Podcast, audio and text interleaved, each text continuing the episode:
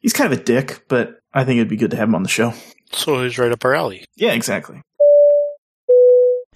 You're listening to Dots, Lines, and Destinations, a travel podcast with hosts Stephen Seagraves, Fosma Moon, and Seth Miller. Hello and welcome to episode 322 of Dots, Lines, and Destinations. I'm Stephen Seagraves, joined by the usual cast of characters, Seth Miller, Fosma Moon. Gentlemen. Good evening. Hello. Is it still snowing where you guys are at? No, it's been like 40. Half the snow's gone already. Oh, see, we had more snow last night, which made grilling super interesting. I shuffled and cleared off the grill while it was still daylight because it gets dark here so early, and then went out to put the steaks on and had another 1.5 inches on top of the grill again. So I was in Lowe's last week, and walking through the aisles, they had flamethrowers. Like real flamethrowers, or like real, those cheap, crappy ones? Probably closer to the, not napalm ones, but they attach to propane, and they're designed to melt ice and snow. I'm like, ooh, I'm buying this. So you usually see them for tarring a roof also. Mm-hmm. I'll take it. I could have fun melting snow and ice and, burn propane. Why not? Exactly. It's not flying enough to burn all that kerosene, so he's got to do something else. Oh, man. It's just been raining nonstop. It was raining sideways today, so that was fun. Exciting. Yeah. No follow-up this week because you guys did such an awesome job with JetTip that people just, sucked that information up and it was truth. In theory, we should be able to announce the winners, but we're giving people till the end of the week. So gotcha. There's a little bit of, I guess technically, if you've listened to this as soon as it comes out on Thursday, you probably have an hour left to register to win a JetTip subscription because of the timing. Doesn't close till noon Eastern on Thursday, and this usually comes out around 10. So there you go, folks. Those of you in Hawaii have to wake up early, or do it the day before. New routes. It's like you said before the show, Seth. It's kind of been a crazy week route-wise. Well, JetBlue has, for probably the third time in the last 6 months, decided to play this spaghetti game and throw a bunch of shit at the wall and see what sticks. It's not quite the dartboard because it's not nearly as, it's not one or two darts. I guess it's a dartboard if you had a crate of darts and you just threw them all at the wall. I don't know. But they announced another couple of dozen or 15 new routes, 4 new cities, including Miami. And Miami is going to have service to Los Angeles, Boston, Newark, and LaGuardia, and JFK. And the Los Angeles service is going to be twice a day mint. And then the others are 4 times a day each. So, a lot of service. This is not let's see what happens if we maybe put a couple flights in. This is, up to 14 daily flights for Miami. So that's huge. Some seasonal Key West stuff, which is interesting. Finally launching Guatemala, which was supposed to launch this year, and was delayed a little bit. LA is getting some interesting new routes. In addition to Miami, Jacksonville, Florida. Lax Jax. Fun with airport codes there. That one is apparently there's a decent number of PDUs, passenger daily each way. Historically there has been. I don't know how much any of that data really matters or is valid right now, but there's all sorts of stuff out there. And then Raleigh-Durham is getting Tampa, Orlando, Jacksonville, something else to San Juan. There's another, maybe it was Cancun. I'd have to go back and look again. But they're getting 4 new routes on top of they've already got maybe they already have San Juan and then a bunch of others. So Raleigh, I was joking with actually a JetBlue employee the other day of asking if he's going to transfer to the new Raleigh crew base given the number of flights and routes they're operating. Not really there yet, but it seems like it's well on its way. So yeah, attacking American, attacking Delta, and at least Americans decided to fight back a little. But so before we move on to the American side of things, is JetBlue simply attacking, or is there significant demand or potential demand that they see out of here? It is a natural expansion into markets that are underserved where we feel we can extract a reasonable yield, blah, blah, blah. Right? I mean, if you ask them, they're going to say they just see good demand there and an opportunity to use their planes and, bring the JetBlue style of travel to untapped markets or underserved markets. Now, how LA Miami is an underserved market, how Miami to New York City and Boston is an underserved market, is Boston a little bit, I guess, but between LaGuardia and JFK and Newark, service to Miami is, shall we say, extensive? Maybe they mean underserved by from a competitive standpoint. Just one competitor from, or American or exactly United from Newark. Yeah, I think Delta has JFK flights. Also, I have to check. I'm actually logging in now to look, but I do believe they have JFK Miami. Actually, I think they have LaGuardia Miami as well. They just don't have Newark though. Right. So, I mean, it's, is there competition? Yes. Is it just amongst the big three? Yes. But historically, all the competition went to Fort Lauderdale because mostly because it was cheaper to operate at. Yeah, and so this has to do somewhat with the foreseen changes to air travel, where leisure travel is going to become king for the next however long, and so they're planning for that. Is that also part of it? I guess. Yeah, I that has to be part of it, right? Is the leisure travel really want to go to Miami instead of Fort Lauderdale? A certain amount of it probably does. I mean, right, Miami Beach. Whatever, people do like still going down there. I don't know why, but some people do. And so on the attack or on the retaliatory side, American is changing things up. American added Fort Lauderdale to Boston and JFK and Los Angeles. So, that's the sort of tit for tat bit there. And then a bunch of other random stuff. They also they shut the station in Keflavik, Prague, and Manchester, UK, which were all Philadelphia routes for the most part at this point. Although, Keflavik was a Dallas route when it started because that's where WoW brought one of its first A330s. Mm. But then, they're also adding some other routes, sending wide bodies into the Caribbean and Charlotte, Honolulu. And it's, again, throw a bunch of stuff at the wall and see what sticks. But it's a super crazy collection of. What are they going to run Charlotte, Honolulu on? 330, I think. They still. I thought they got rid of all the 330s. Excuse me. It's a 772. Oh, okay. Is it? Yeah, it's a 772. I was just thinking. I'm no, it wasn't a 330. It was a. I know it wasn't a 7.8. It's a 777-200. Yeah. So that's way too much plane. But there you go. I mean, again, what else are you going to do with them?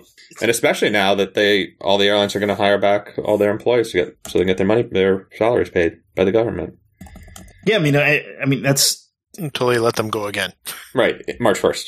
Yeah. So, I guess we can talk about that topic next. New routes, but on top of this, CARES, squared is coming out. I guess it starts next week-ish is what they're saying. Well, we're recording this Monday night. They passed the bill. So I think it's up to 5 days the airlines have to request their money and this and that, and the government is supposed to get them the money. But American said if it passed early enough today, they'd probably be able to get everybody back in payroll and get the checks cut by Thursday.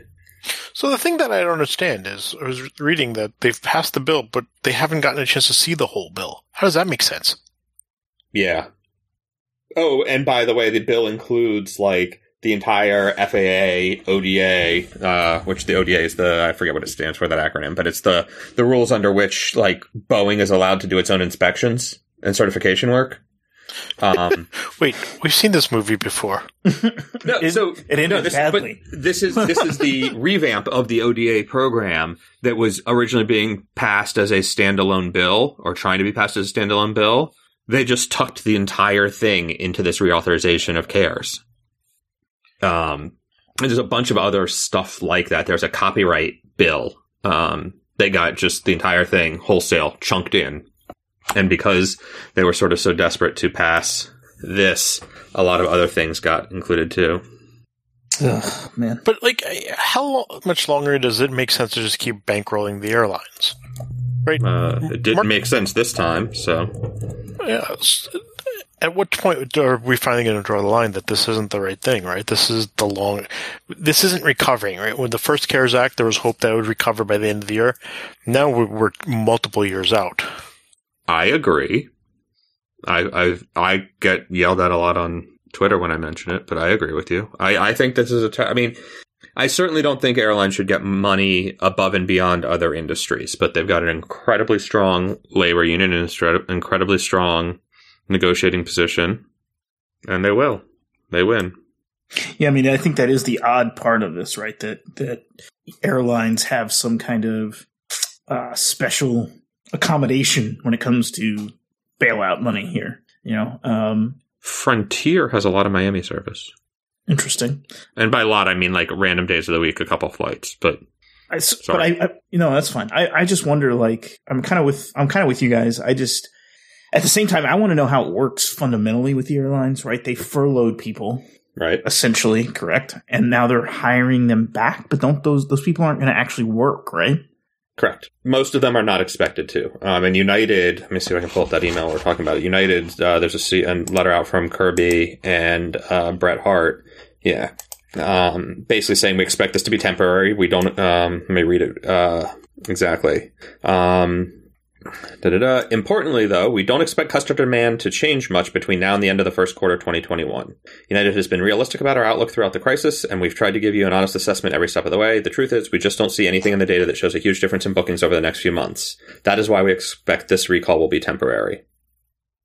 And then they, the good news continues on the vaccinations and yada yada, that they think maybe, later they would be a different version of a recall that won't be temporary, but it certainly won't be everyone all at once. Yeah. If it's not temporary. So I get it, but I think that the airlines have, they were first at the well, so to speak, or at the trough, so to speak, getting fat with the original CARES Act, and I don't know, I feel like putting them at the front of the line this time around was an unfortunate choice. Short-sighted.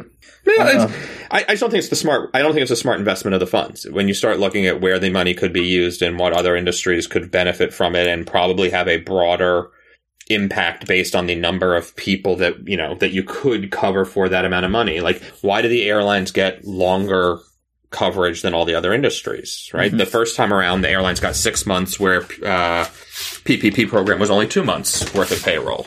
Why? And this time around, the airlines get it through March 31st, where I don't know what the new PPP program is, but I doubt it's the same 4-month stint, right? There's just so many things like that. It's not just that the airlines are getting called out special, it's that they're getting called out and getting more across the board. And, you'll hear people say, oh, we need them to deliver vaccines.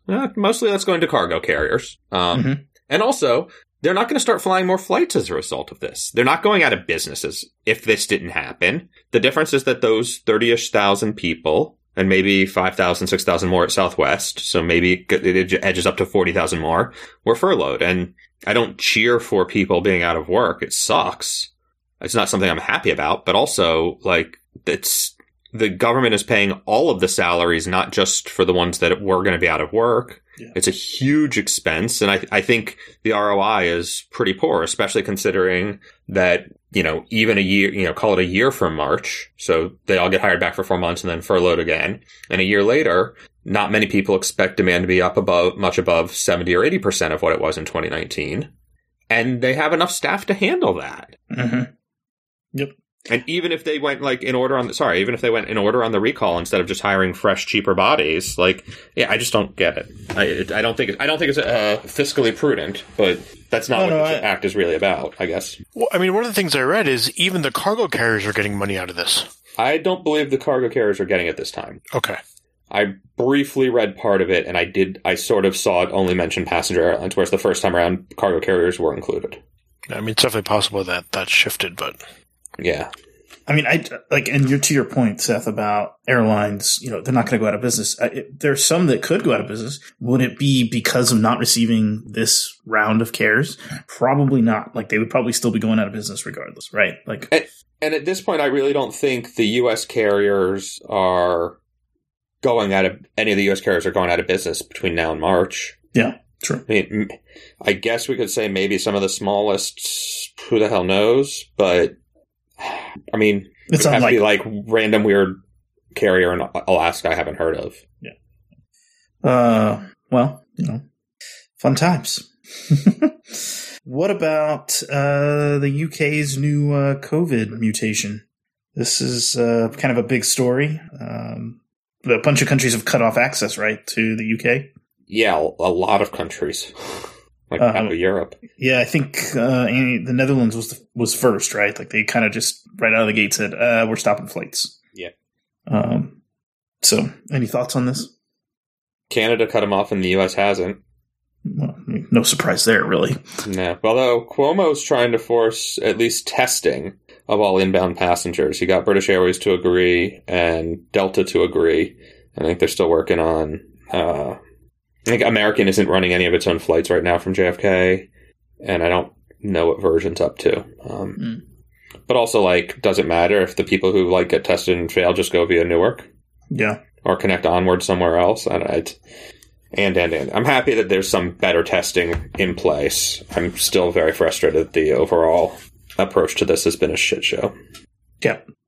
But my freedoms. But it's also, though, I mean, beyond just, you know, the U.S. and Europe, but like Saudi Arabia and Kuwait, I think, have cut off all international traffic because apparently the new strain has been found in Denmark and South Africa as well, and some other places. So, like, there's some countries that are getting even more aggressive in cutting things off. So, and oh, by the way, it all is going to come to a head in... what, 6 days from when this comes out, 7 days from when this comes out, with when Brexit takes effect and all the borders are closed. Yeah. Which we haven't talked about in a long time. Because nothing was happening. Yeah. But I mean, it's still a mess, right? From a bunch of different perspectives. And yeah, they're right on their way for a no-deal Brexit. It's going to be a hard break. And in this, right, Ryanair is a little bit of hot water, I think. Yeah, well, there's two different types of challenges. One is this relatively recent Ryanair fiasco, which is Ryanair has a UK AOC, Airline Operating Certificate. They founded Ryanair UK. It's just like Aer Lingus founded an Aer Lingus UK branch to run its Manchester routes next summer. But Aer Lingus actually is transferring the planes onto that registry and going to have UK, you know, G- whatever planes. Ryanair is not. Ryanair put a single plane on the registry and then just decided to, quote unquote, wet lease all of its, you know, basically borrow its own planes for its operation. So the main Ryanair parent would run the Ryanair UK operations. And like 10 days before a bunch of these flights were set to start, the UK was like, yeah, where are your UK planes? You need those to fly domestic routes and stuff. And Ryanair's like, no, we're just going to use our wet lease planes. It's cool, right? We do it all the time. And they're like, no, we don't think that's a good plan. As the Civil Aviation Authority and, you know, supporting the UK first agenda, we would like you to actually have UK planes. Sorry. And it's now too late to get all the planes they need transferred over and the crew and everything else that comes with it. So Ryanair canceled a dozen routes, including a bunch of domestics and then some like UK to Morocco and other things. Wow. Yeah. So it's messy. Yeah, no kidding. And that was only half messier, right? Yeah, and that's one half of it. The other half is investor related. Like many countries, the UK has a local ownership rule, which is that Europe has the local ownership rule of more, you know, 50% stake, which is better than the US, which only allows 25% foreign ownership, and a few other countries similarly.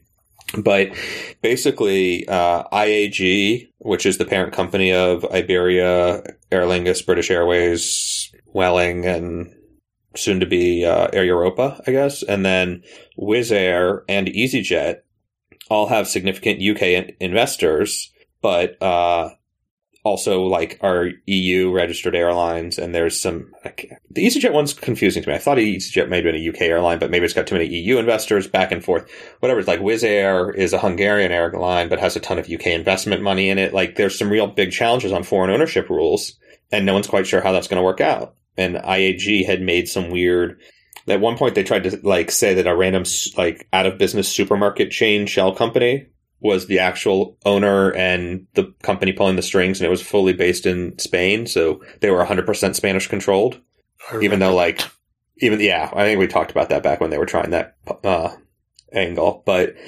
there's a lot going on there that no one's entirely, and like on the one hand, shutting down an airline suddenly January 1st because of this seems stupid. On the other hand, so does Brexit. Well, and it's of all the times for this to happen, this is in the middle of COVID. Yeah. I mean, I guess the good news is it's a good time to sort it out, right? It's kind of like when these airline projects or airport projects are taking place during all this. It's like, oh, you know, this isn't so bad. No one's here anyway. It's like the number of passengers affected is far lower. Yay. Yeah, exactly. Yay. Yeah. Got to look on the bright side. It's half empty, Seth. I mean, that's kind of wild. I kind of remember that story. It was like Tesco, but, you know, whatever the Spanish version of Tesco is. Yeah, I even thought, though, it was like literally a grocery store chain that had no grocery stores. Yeah, it was like, it's like defunct, right? It was like, it was a name only or something. Someone kept them around for the shell. Yeah. So you mentioned something that I forgot to even bring up was the Air Europa transaction. Yes. 5 year, like cut the price in half and a 5 year deferment on payment. Yeah. How does that make sense? For who? Anyone. Well, I mean, it makes sense for IAG, but. Yeah, right? Like, how does it make sense? Well, gosh, we don't have to spend any money for 5 years, so I think that's a great deal.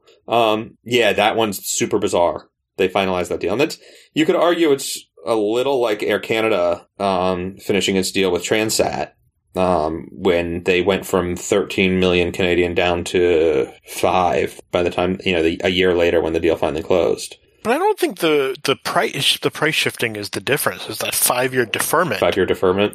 Why would you agree to that? Because you know you've got nothing else. I guess. I mean, literally, like, what else is Air Europa going to get out of this? But the reality is, what are the chances that Air Europa is going to exist anyways? All right. So since they have nothing else, I mean, after the IAG acquisition. Right, if the market doesn't shift, right, IAG will just write it off and wind it down, and no one will have gotten their money. I don't know that they can, right? I think that they have to keep it around. There's probably some – because it's Spanish, right? Air Europa is Spanish. It is Spanish. I have some feeling there's some clause somewhere that says that they have to be kept around for so long because of Spanish law. But what happens if, like, the airline shrinks 40, 50, 70% between now and 59 months from now? Mm-hmm. What happens at month 60? What happens? I don't know how that deal's structured, unfortunately. So I do remember seeing the 5 year deferred payout thing, but you know, maybe it's like the Bobby Bonilla Day. They just pay $1 million every July 1st, no matter what. I'll gladly pay you on Tuesday for a hamburger today. So Max pilots are being coached by Boeing. You know, if you want to get it done right, you got to make sure people know what they're doing. Go straight to the source. Is that what you're saying? Apparently, during some of the test certification flights, there's a Senate Transportation Committee report out last week that basically said that during the some of the certification flights, Boeing was prior to the pilots getting in the planes to go, you know, prove to the FAA that everything worked swell, was providing very specific reminders of like, hey, remember, you know, hit the pickle switch fast. You got to get there kind of thing, which apparently is the big challenge with sort of the human factors bits around the recertification and the, you know, managing a circumstance where MCAS kicked in erroneously is a complex sort of sequence of things to do and make sure that you cut out the cutoff switch and this and that. And they were sort of going into the training, reminding people how to do it, which is sketchy. Yeah. Doesn't make me feel super great about anything. Like, wouldn't we want the pilots to almost fail sometimes at this in the simulators, or, you know, not in the check ride, obviously, but like if they can't get it and the Boeing pilot helps them get out of it, should they really be certified? I guess that's the real question. Well, right. That's exactly the question. The answer is, if it takes, you know, special reminders and this and that, then no, it's not a good solution. Mm. But how do you? You know, if you're Boeing, it's a great solution because it gets the planes back in the sky. And they sold 80 to Ryanair and. Yeah. Wow. Disappointing. I mean, you know, we had this discussion just a few weeks ago about the MAX and just all the training that's going into it. And now to hear this is, I don't know, kind of a gut punch a little bit. I mean, it also, you know, the Europeans also validated it, right? So did they do the same thing in Europe, or was it just US-centric? Fair point. I can't imagine it was the same bit, although, I mean, it was. They did do the EASA, the European group, did do all sort of test and certification flights out of Vancouver. They did them over here-ish. Hmm. So interesting. I don't know which group. I don't know who the pilots were involved. I also, if I remember correctly, there were some differences in the or some likely differences in what the recertification is going to be, right? Europe has said it's going to come back, but I don't think – did we have the final list of changes for EASA yet? I haven't seen any. Okay, I don't know. I think it's one of those never-been-closer moments. Mm-hmm. Any day now. Yeah. Seth, the airline that we love to talk about, but we still haven't actually, seen really, Starlux. And they're real. They fly. They're real. Yeah, they're flying for like a hot second around Asia, and then COVID hit. Yeah. They are saying they want to fly to LA in 2022. Yep. Alrighty. Exciting. So we'll have them, Bamboo. Who else? Bamboo from Vietnam. Yeah. Yeah.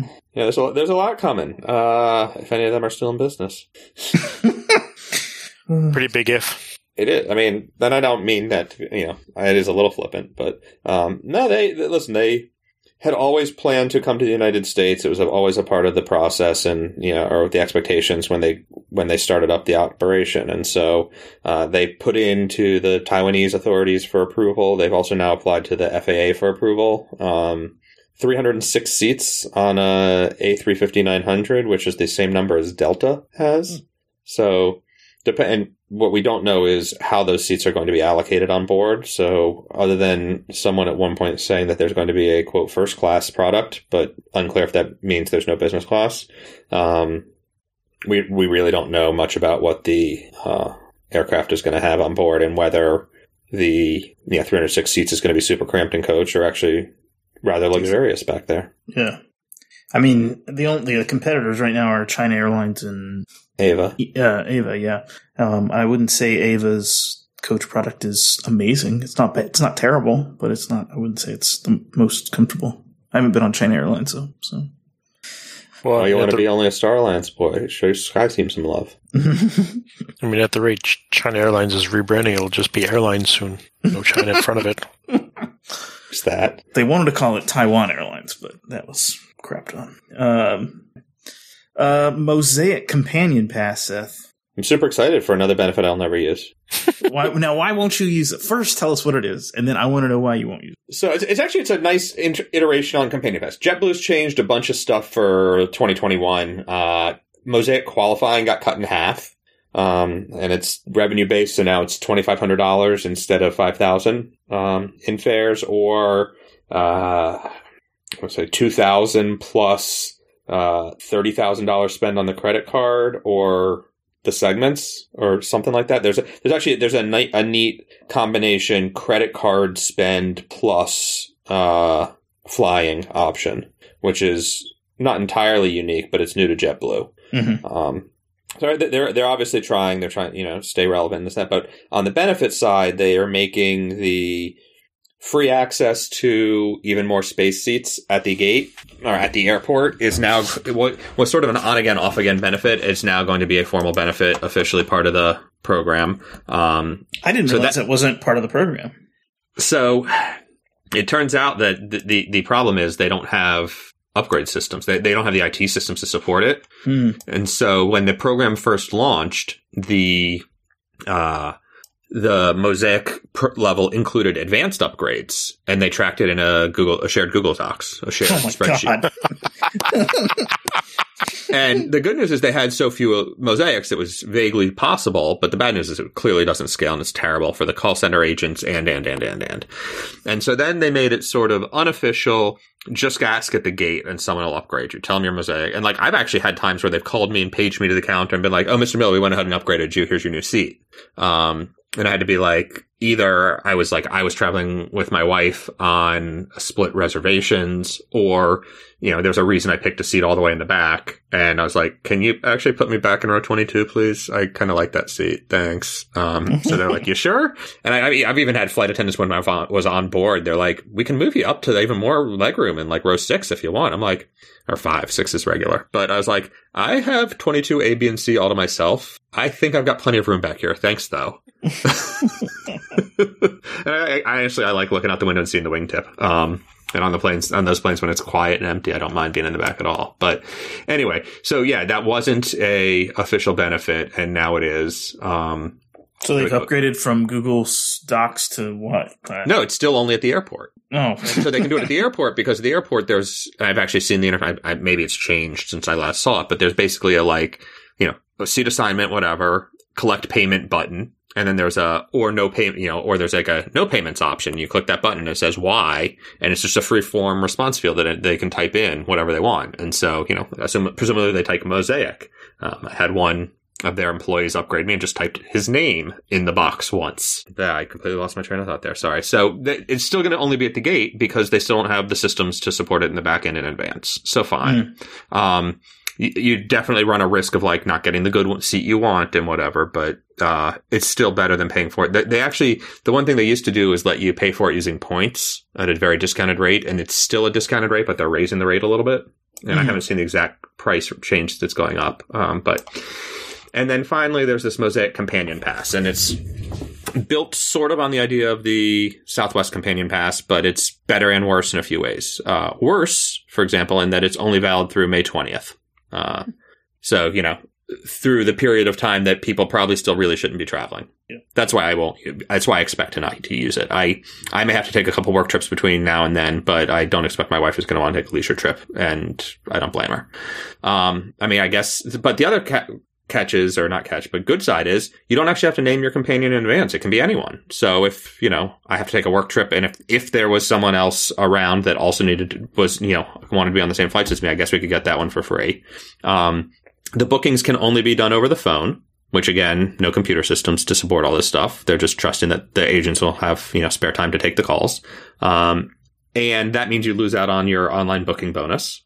For the points. I'm sure someone will eventually complain and try to get the extra points as a result, but who the hell knows?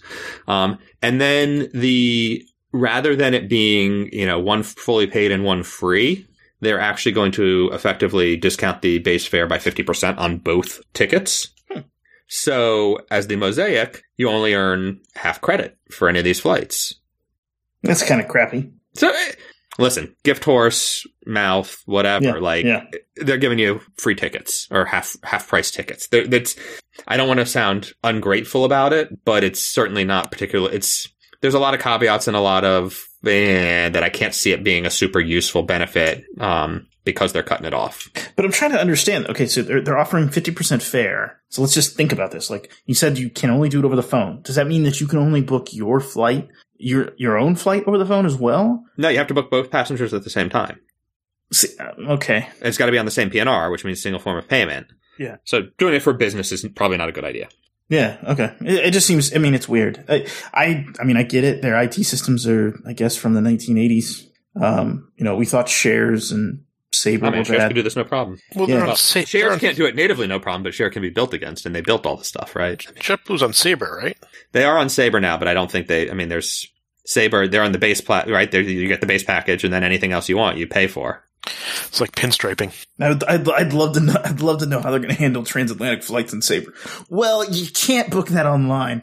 The only way we could do it is we have to put in the Great Circle Mapper and put you into our spreadsheet that we keep. Listen, this is not U.S. Airways calculating reward mapping. Hey. Okay? JetBlue's out there on eBay searching for those credit card machines that you put the card in, run the slider over with the carbon paper. Nah, the transatlantic stuff will run fine. But it'll run fine. You just won't be able to book it. Listen, the base ticket sales stuff works fine. It's all the other ancillary stuff where they have the problems. And they built fare families. They did invest in that, but they never really invested heavily in the interaction, in the integration for their loyalty program, and it shows. Mm. And there's been talk about fixing some of that stuff, and none of it seems to be happening. And I can't say I blame them right now. I'm at this point, I'm happy that they're putting the money towards things like dropping requalification tier for next year, because while mine extended, I can't imagine I'm going to hit it next year. I'm not even sure I'm going to hit it with the lower tier, with the lower requirements. So we'll see. But yeah. I want to talk about United's in-flight COVID death. Excuse me, the passenger was not pronounced dead until they arrived at the hospital. Yes. So it was not an in-flight death. It was in-flight incapacitation. Yeah. But the wife, the spouse of the person who passed, was making statements that the person who passed had COVID symptoms, correct? And this was a flight from Miami to LAX? Tampa or Orlando. Orlando to LA. And it stopped in New Orleans. I mean, to me, like, part of this is like the issue, like part of the issue is, you know, you're asked when you check in whether or not you've had symptoms of COVID. Yeah. And it's clear to me we can't trust people, to be honest. Nope. But there's no other – I mean, the only other option is rapid testing, right? Yeah. At the gate or check. Or stop flying. Or stop flying. I mean, it's sad, but at the same time, like, this person should not have been on an airplane. Correct. So it's – I don't know. And I guess the reason I wanted to talk about this was because I did go flying, like, last Wednesday. I had posted about it – I don't even remember when, but I had posted about United, and I talked about on the show about United saying, you know, I need to fly one flight to get my remaining plus points for 2021. So they wouldn't give – I'm one flight away. I have all the dollars spent or whatever I need to spend, but I'm one flight away and they wouldn't give it to me. So I booked the cheapest round trip I could find, which was Portland to San Francisco, and I decided because Alaska was cheaper than United on the way back and the flight was more empty, I would book Alaska on the way back. And so I flew that last Wednesday. It was like a 3:45 departure out of Portland p.m. and then back I left San Francisco at like 8:15. So I had like 3 hours there, 2.5 hours. Overall, I don't recommend flying to anyone right now. Like, unless you have somewhere to be. It's like, I don't understand. Like, I won't do it again. I'll put it that way. And I question why I did it right now, even. Airports were empty. You know, it was it was fairly mundane. United still has gate lice. I don't know why you're being gate lice on like a half empty flight. Like, we're all going to get on the plane. And on the back, I was doing my best to be the last person to board on my flights. Yeah, I mean, that's kind of what I did. I mean, the person next to me was, I would say, the last person to board, and I was like second to last or third to last. And the plane was half full going down, I guess, maybe a little bit more than half full. And that's kind of why I picked a Wednesday flight. I should have picked Thursday because it was even less full. Yeah, you know, people were pretty good about keeping their masks on the plane. You know, the lady next to me was eating a salad for, 45 minutes and then she put her mask back on. Right. But that's 45 minutes that she wasn't. Exactly. And I at 3 p.m. Yeah. But I should say this. I should say she was being good about it. She would take a few bites and then she would kind of cover her face with the mask and kind of like chew and settle down and then do it again. Like, she wasn't like just leaving the mask off. So yeah, good on her. On the flight down, I didn't remove my mask at all, didn't have a drink, didn't do anything. They gave like a snack basket. I didn't take anything. And then upgraded? Yeah. Yeah. Of course. Of course. I shouldn't laugh too much. I got upgraded as a gold on a flight. I'm pretty sure there were silvers in first class. So we had empty seats. So. And then on the way back, so in San Francisco, I decided I would go outside. I didn't realize, Foz, you told me this after the fact, that the terminal connection between 2 and 3 is closed. I didn't know that. I guess they're building in behind security connection between the two terminals, and that because of that they've closed the indoor connector between the two sides. So I just went outside, took off my mask for a few minutes, drank some water, and then went into the Alaska terminal, which was dead. There was, I mean, I maybe saw 5 people the entire time I was waiting for my flight. So I actually got a packaged salad. And ate it in the terminal because I felt relatively safe. And I like that they let you drink beer there, which is nice. So I scarfed that down, had a beer, worked, and then got on my flight back. And it was just as uneventful as the flight going down. Which terminal is Alaska in? It's T2. Is that the same as Delta? Yeah, but okay. It's on the other side of the Delta. It's not where the Delta gates are. No, Delta's in one. Delta's in one, but there's a connector between one and two. Yeah, that's right. Yeah. Oh, yeah. This is the old Virgin. This is where American is. But it's not the Harvey Milk. No. No, I was saying, because I had a beer, or did I have one? I think I had a beer on my lunch in San Francisco as well, which is why I'm remembering it. Yeah, and I was having like dinner, because it was like 6:30, 7 o'clock. So I was like, I'll always eat dinner before I get on the plane. That way I don't have to eat.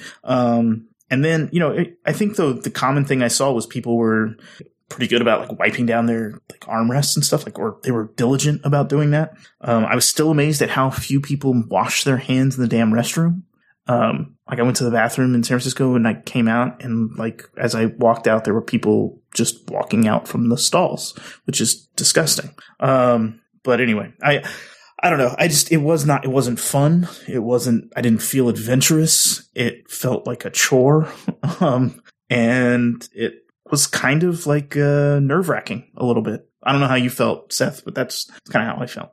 Yeah, no, it's similar to my experiences. I am not looking forward to doing it again. I've begged off a couple work trips that were probably going to have to happen eventually. I know I'm going to have something in the new year just because we're moving from shutting down, you know, from talking about shutting things down to actually shutting them down. I know you need to be on site to unplug servers. So, I mean, I will say, like, I know for like if you're doing transcon stuff, like even on the hour and 45-minute flight that this was, or even less, I think it was like an hour and a half.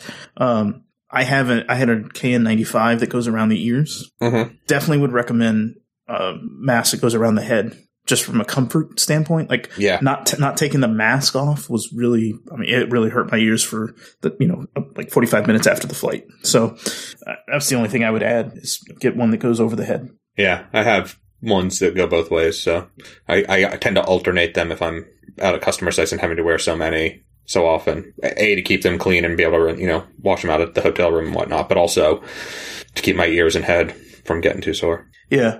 I did use Clear at SFO, which that was nice and painless. Like it's even, I think to me, even better than like pre-check a little bit because you get pre-check, but you don't have to like really talk to anyone or be close to anyone. Like the guy just came over before I even did anything. He like hit the button and like invited me over and then it just scanned my eyes and it like took the barcode out of my boarding pass and that was it. And I was done.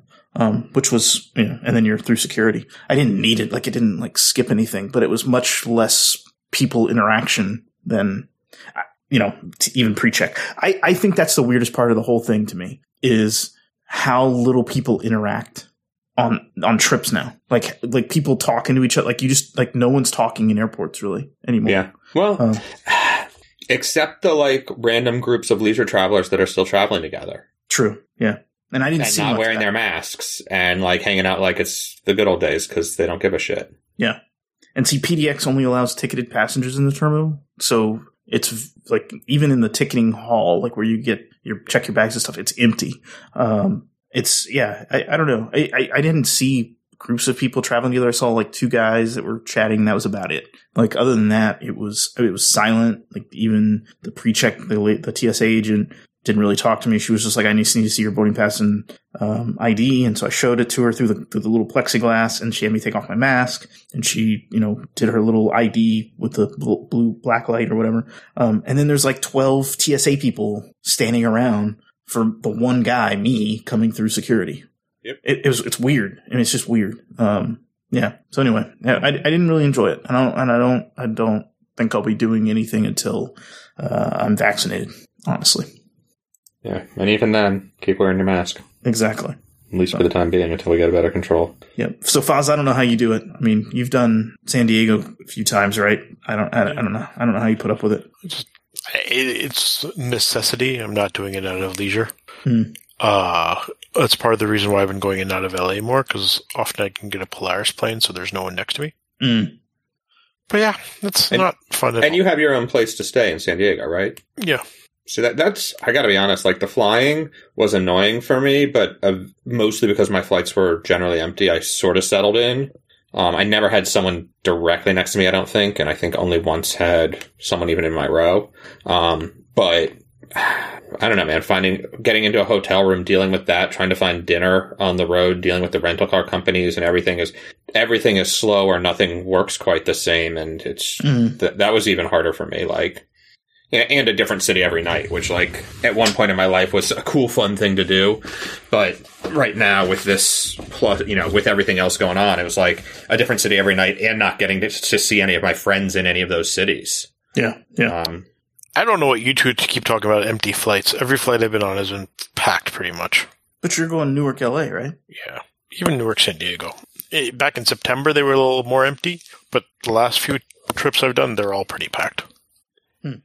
What day a week do you fly? All over the place. I've done midweek. I've done weekends. Yeah. I've done a lot of my seven segments. I think 4 have been on a Tuesday or Wednesday. So that helps. Yeah. My last flight back from LA, was on like a Wednesday or something. And it was, business was completely packed. But there were open seats in the back. Yeah, so you should have taken your row. Tell you, man. On United, it wouldn't be 22, but, you know, third row from the back. Get all 3 seats to yourself. Nice space. Stink shield. The problem with that is I want to get off the plane as quick as freaking possible when I land. Yeah. I mean, into the terminal where people are less likely to be wearing masks and causing trouble? Well, for me, it was coming home. So it's just how quickly can I get out of the airport? No, I know.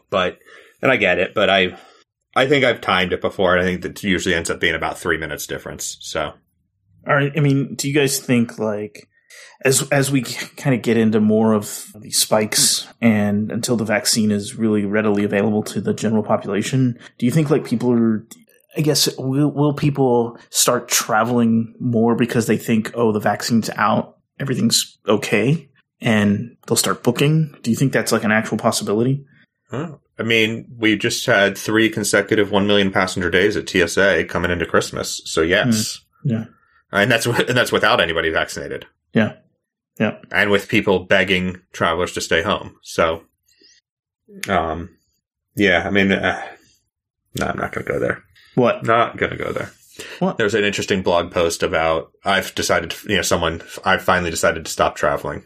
That has me very frustrated. But well, I mean, I've seen a lot of people just traveling, and to me, like, not only is the question like, one, why are you doing this right now? But at the same time, like, how are you having fun doing this? Like, it doesn't seem fun to me to like go basically wear a mask everywhere you're going, and you're not really traveling. You're just flying somewhere in a nicer seat. I don't know.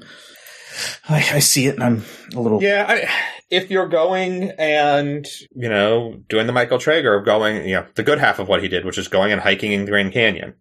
But I can sort of get some of that as being, or, you know, skiing if there's limited access on, you know, the lifts are spaced and blah, blah, blah. And I don't know. Right. I can see some sort of remote type destination stuff that could be interesting and vaguely relaxing. Here's another good one for you. Had a customer on a conference call today say, you know, talk about Christmas, you know, I don't think I'm going to have Wi-Fi. I'm going away for the week. I don't think I'm going to have Wi-Fi at the resort we're at, blah, blah, blah. Oh, where are you going? Chit-chatting this and it's like, this and that. Yeah, yeah. Well, yeah, me and my girlfriend already both had COVID, so we've got the antibodies, so we're not worried about travel anymore. So, I mean, on the one hand, I want to be annoyed at many levels. On the other hand, like, he's sort of right. We think that the antibodies will keep you from getting reinfected. I'm not sure what they mean about you being a carrier, but like, there's a whole lot of people out there that were in fact infected and have gotten better. And is it safe for them to travel? I don't know. Yeah. Good question. But when he said it, just so matter of fact, I was like, oh, yeah. And this also reminds me that we really don't have anyone in our project risk mitigation calling that out as a challenge of like, and what happens if anybody gets sick and can't travel or like. Can't run meetings for 2 weeks. Details. Well, I think that's a show, gentlemen. To our listeners, you can find us on Twitter at @dots_lines, more dots, morelines.com. Leave us a comment. Let us know what you think about travel or not traveling. And yeah, until next time, see you later. Take care. And Merry Christmas.